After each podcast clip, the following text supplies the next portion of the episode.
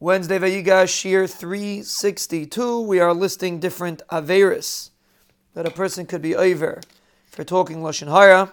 Chofetz Chaim says he's over on the lav.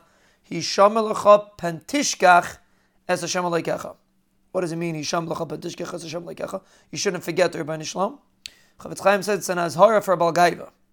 Because if you're making fun of somebody else, obviously you consider yourself to be an Adam Gadol, an Adam Chashiv. If you realized that you're not that great either, you wouldn't make fun of somebody else. So he says the mimer of Chazal about that the oven of gaiva is very, very serious. And the Gemara in Sotah says, Chas v'shalom, a person doesn't get up if he's a uh, has a avera of gaiva. It's like he serves Avodah and the Shechina cries over him, and he's called a tayeva, he's called disgusting. The Gemara says in Sotah.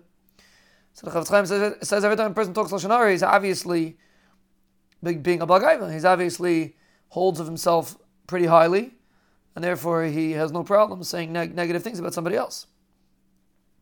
He says, and for sure, if when a person says this, he's mechabed himself. When he says it, he's for sure over on this love. If you're promoting yourself when you're putting down somebody else, for sure you're over this love. And he adds, also Rahman al he says a person is miskabed bikloin chaverei. If you lift yourself up through somebody else's busha, through somebody else's pain, through somebody else's belittlement, Chazal say Very scary thing. It's Yerushalmi in Chagiga. Miskabed b'klein chaverei, ein lechel kol mabos. And Chofetz Chaim says we're not just dealing with a problem of gaiva, we could be dealing with a much more serious issue of miskabed b'klein chaverei. Therefore, a person has when he avoids lashon hara, he is make sure not to be over on these terrible isurim.